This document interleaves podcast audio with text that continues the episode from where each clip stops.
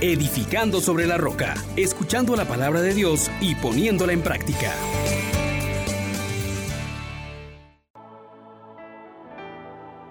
Paz y alegría en Jesús y María. Feliz Navidad. Le saluda su hermano Juan Elías de la Misericordia Divina y hoy de verdad es un día muy especial, lleno de la misericordia del Señor. Hoy se nos recuerda que toda la tierra ha visto al Salvador, que nos da poder para ser hijos de Dios. Es un día de fiesta y lleno de maravillas. Dispongamos el corazón para contemplarlas meditando la palabra de Dios, que hoy es tan abundante.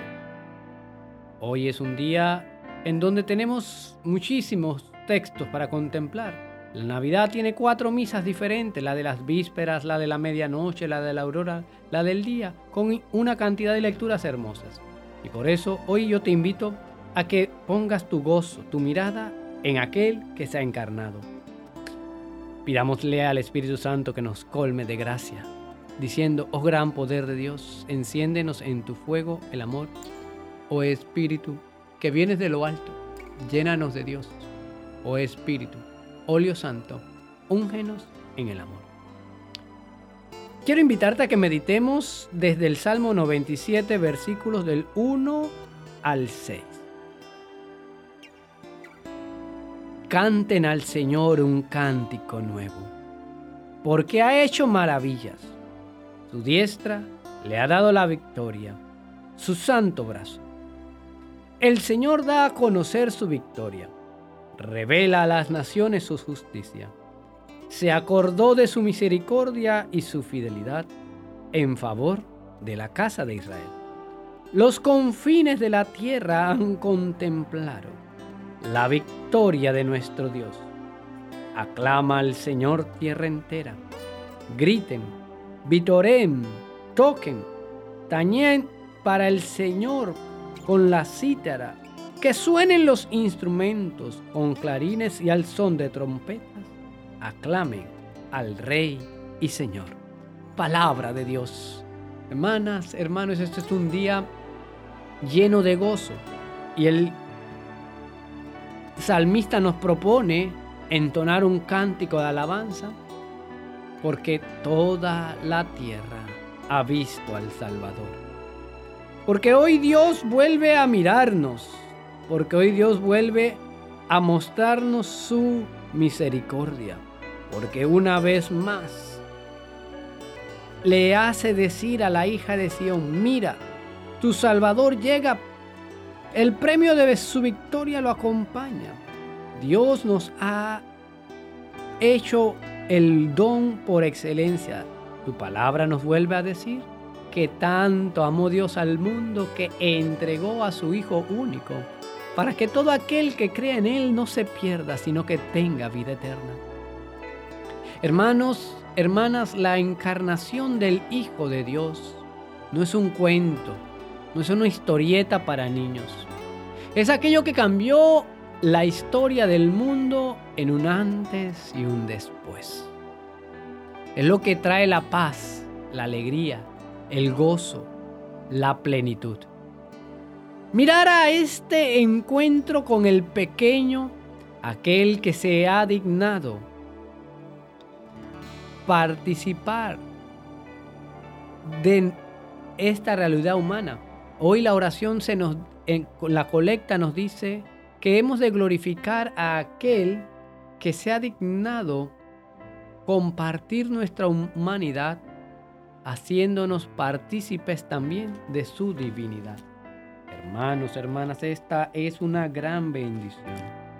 El que creó la naturaleza humana y de modo admirable la restauró, le pedimos que nos conceda compartir la divinidad y participar de ella con Cristo Jesús. Por eso, miremos hermanos que el plan de Dios de restauración, de salvación es magnífico. Cristo se hace hombre, el Hijo de Dios, el Verbo. San Juan nos dice hoy en la lectura que en el principio estaba el Verbo y el Verbo estaba junto a Dios y el verbo era Dios, y por él se hicieron todas las cosas. Ese es el mismo que se ha hecho pequeño, que se ha encarnado, que ha asumido y compartido nuestra humanidad, haciéndonos partícipes de la divinidad. Toma nuestra naturaleza que no tenía para darnos a nosotros su naturaleza, su divinidad. Y es motivo de gozo porque en Él se encierra toda la nueva humanidad. Hermana, hermanos, alegrémonos, porque ahora tenemos acceso al Padre. Porque ahora en Cristo Jesús, que es lo primero que viene a hacer, es a revelarnos a Dios como Padre. No como un ser lejano, no como un ser lleno de ira, al que hay que cumplirle los mandamientos porque si no nos castiga. Cristo se encarna para revelarnos al Padre, para revelarnos a un Dios cercano, para revelarnos a un Dios que se hace uno con nosotros, para revelarnos a un Dios que se interesa por nosotros, para revelarnos a un Dios que es capaz de restaurar nuestras vidas. Se encarna para que ya el pecado no mande sobre nosotros. Se encarna para rescatarnos de las garras de aquel que nos trajo la muerte, la enemistad con Dios, la adversidad de un ser humano contra el otro, la división interna que tenemos, para rescatarnos de la fatalidad y proponernos una vida en abundancia. Cristo se encarna para recapitular todas las cosas en Él.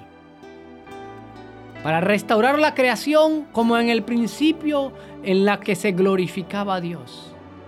En donde prevalece su reino. Un reino de paz, de justicia, de gozo, de plenitud.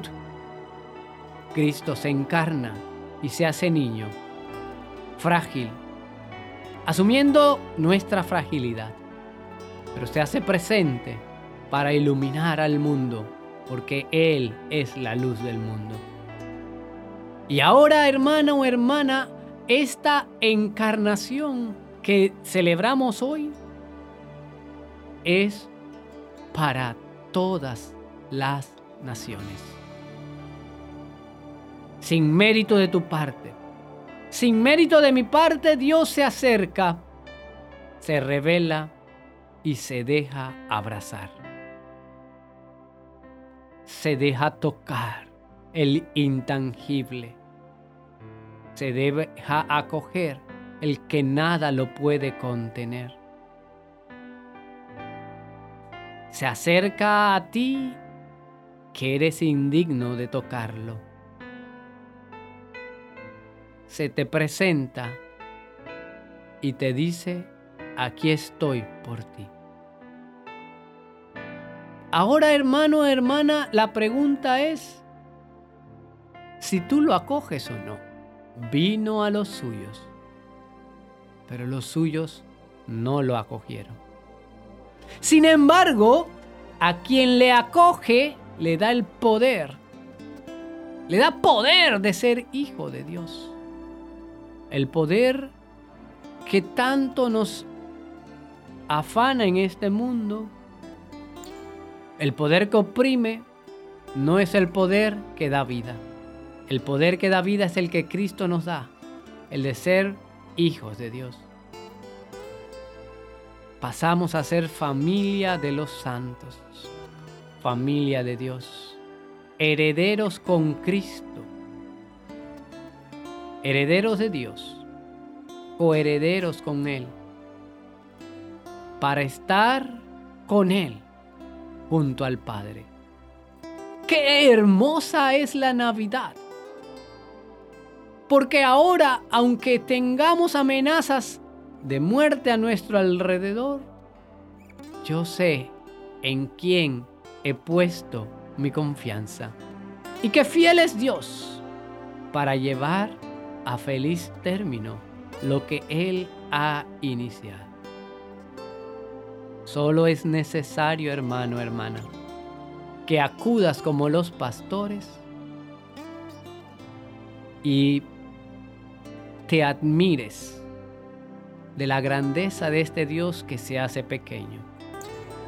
Que te admires de cuánto vales a sus ojos, que te llama, que tú eres la niña de sus ojos, que tú eres diadema real en sus manos, corona fúlgida en sus dedos. Que te admires de cuánto Dios hace por ti que como los pastores y los magos contemples al pequeño envuelto en pañales, al que señala la estrella, que contemples y te anonades, que admires el amor de Dios hecho carne. Pero este amor de Dios esta admiración, esta contemplación nos conduce a asumir la voluntad del Padre y convertirme en alguien que proclame a Cristo Jesús hecho carne para nuestra salvación. Hermano, hermana, Navidad es tiempo para dar nuestro corazón a aquel que le permite seguir latiendo, para hacer una pausa, para decir, Dios está conmigo. Por eso nada temo, porque si Dios está conmigo, ¿quién contra mí? Qué grande es este tiempo que la contemplación y la admiración me lleva a la imitación. Y he aquí la tarea. Ser también yo encarnación del Verbo del Padre. Cristo quiere seguir naciendo en ti, en mí, en cada uno de nosotros. Porque si nos hacemos consciente de que nuestra vida está escondida con Cristo en Dios y que solo Dios conoce a su Hijo y que viviendo nosotros en unión al Hijo, encarnándolo, vamos a acabar la guerra, la injusticia, la violencia, toda enfermedad, todo dominio del mal. Este es el tiempo, hermano, hermana, para que nos abramos por la admiración, por la contemplación del misterio, por la acogida de aquel que se hace carne, para que también nosotros lo encarnemos y lo manifestemos como un Señor de la misericordia. Esta es la Navidad. Este es el encuentro de Dios con el hombre en donde todas las cosas han de dar gloria al Padre en Cristo Jesús por el Espíritu Santo que se nos ha dado y el amor de Dios que sobrepasa todo entendimiento permanezca con cada uno de nosotros. Ahora sí, podemos decir feliz Navidad. Feliz a aquellos que han creído, porque en ellos se cumplirá lo que Dios ha prometido. Amén, amén, amén. Feliz Navidad. Cristo se ha encarnado y nos ha revelado al Padre, nos ha redimido y lo ha recapitulado todo en Él. Contemplemos, adoremos imitemos y manifestémoslo a todo el mundo. Amén, amén, amén. Bendiciones para todos. Les exhortamos, hermanos, por la misericordia de Dios, que pongan por obra la palabra y no se contenten solo con oírla.